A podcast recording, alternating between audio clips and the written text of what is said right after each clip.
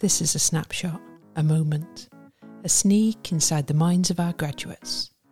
This is Season 3, back to the beginning or back to the future. My home at the moment is Dalgety Bay, Fife. It's a very sunny day. It's really, really nice. And my son is playing in the garden. Vivian Maeda, 2010 MBA graduate. I think many people probably would relate to coming back home. But I suppose coming back would mean, for me, coming back to a place where I felt safe and ready to start my life. Yeah, I don't have the most typical Brazilian face, but I am from Brazil. I'm Brazilian, and I was born and raised in Sao Paulo. And it's vibrant, it's full of people. It actually has the largest Japanese population outside Japan. So, in fact, it's not that uncommon to see my face. Yeah, we don't have a Chinatown. We have a Japan town where you can have gyoza and other amazing Japanese foods, so it's pretty good. I went to a German school, and as you speak a language, it's always fantastic, fascinating to learn the culture. And as I was learning the culture, I was more intrigued and really curious. I was curious about the world, and I wanted to travel, and I wanted to see the world. I was really fluent in German and wanted to start there. And I got offered a place in Munich to do my hires again. So I did my hires in Munich. And once you have that certificate, you can then study at the university in Germany, which I did. So I was offered a place in Nuremberg. So I studied international business. And yeah, that's how it started. I was ready to go. And it was fascinating. I really enjoyed being in Germany, and it was different. So my first experience of German in the school was a lovely, lovely language with lovely different foods and different people, and I was curious. But then once you face into the reality, you get a shock, you get cultural shock, because they're not the same as you. And then you get through this phase, and you start absorbing and understanding how different they are, and how much respect you have for them, and how interesting it is. And then you start making friends, and yeah, it was a really interesting journey. So my first abroad experience was Germany. Yeah. After going to Germany and studying there, I was offered a place in St Andrews to study there 1 year abroad. When I arrived in St Andrews, it was a nice, warm welcome. I got a warm feeling in my belly. I said, "This is really nice." And I thought, "Whoa, this is worth exploring more." So that's how I felt. And we can't really forget how beautiful the country is as well. I mean, I landed right at the coast. St Andrews is beautiful, and I was absolutely in love with the beautiful landscapes and the people, and yeah. I went back to Germany to finish my course, but then I got a letter from St Andrews inviting me to go back, and if I wanted to transfer all the credits and finish my course there, which I was delighted to say yes, and then off I went. Which was a completely different experience. There was another coming back, because I was meant to go to St Andrews, to Scotland, just for 1 year.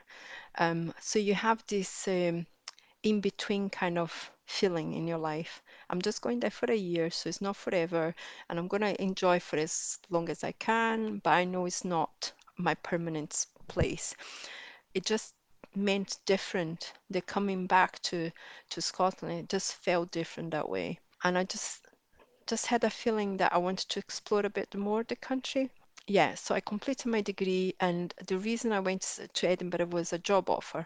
So I ended up getting a job, and I thought, okay, yeah, so let's settle in, let's see what happens in life. Yeah, I have been working and living in Scotland ever since. So I never looked back, to be honest. I just felt the right thing to do. Yeah. It's definitely a mixture of having something that you want to fulfill. So I definitely wanted to have a job that would make me happy, and definitely wanted to be in an environment where I had good friends and definitely have a place where you feel safe, and yeah, that you can aspire for things, and you can enjoy life. I think this is where it feels the right place to be. For moments, I many times thought, maybe I'm not gonna stay here forever, because we can never say never, or we can never say forever in life, can we? We need to be open to opportunities and see what happens. I think that's how I took my life ever since. Yeah. When I was a child, I had my dream to travel the world and have 10 children. So I did travel the world. I traveled to many, many places, if I may say. I'm lucky. And I did work in different countries as well. And yeah, I don't have 10 children. I do have 2. So I did have to be a little bit more sensible, I would say, that from that perspective. But I think I did everything else. I was very flexible. I didn't have a set way of doing things, or trying to be rigid, or trying to comply to a certain standard. You change as a person as well. Your priorities change as you experience these different lives. I think that's my philosophy of life, and this is how it made me land in Scotland, which was not planned at all, but I'm loving it. It's almost like people say, do you still feel Brazilian? And the answer is, yeah, it's a hard one, because once you travel, once you see different things, once you absorb different cultures, you become almost like a citizen of the world rather than of one place. So there are many things that I love about Brazil, but there are many things I absorbed from Germany and from Scotland. I think change is always scary. You'll be lying if you don't think it's scary, or if you think it's easy. I think all changes in life it will make you think. I am prepared for changes because I've been through so many in my life.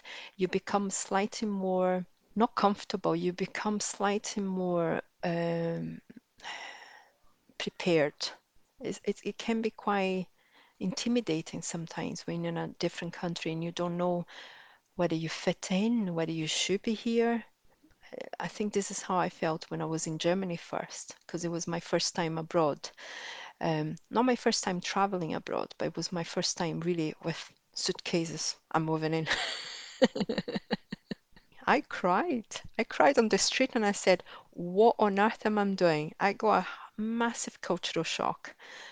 And it's normal. It's okay to feel like this, but it's also okay to ask for help. We also ask our guests to tell us about a place, somewhere local, somewhere that kind of captures something important, something worth sharing. Okay, let me take you through to absolutely mind-blowing seacoast in Scotland. How about that? So beautiful. I have never seen so many bright seas, and it's blue, and it's different blues every day, and the coasts are endless, and people are walking, but there are not too many people, which is nice, and you can enjoy the breeze. Sometimes it'll be too breezy, but it's really but it's fresh, and it just tastes the sea when you're walking there. And you have the best seafood in the world. Oh my goodness. You have to stop somewhere after this lovely walk at the coast and enjoy a good plate of seafood. I probably stick to Fife. I really like Fife. And I probably would go up to Pittenweem, one of these fishing villages, with lovely fishing boats at the coast, and you're gonna pick one of the lovely pubs at the corner, and you see it's quite busy, so it gives you like a good impression, and you sit there with your family or friends and enjoy a good plate of seafood. Yes, that's me. I'm happy. Thank you for listening.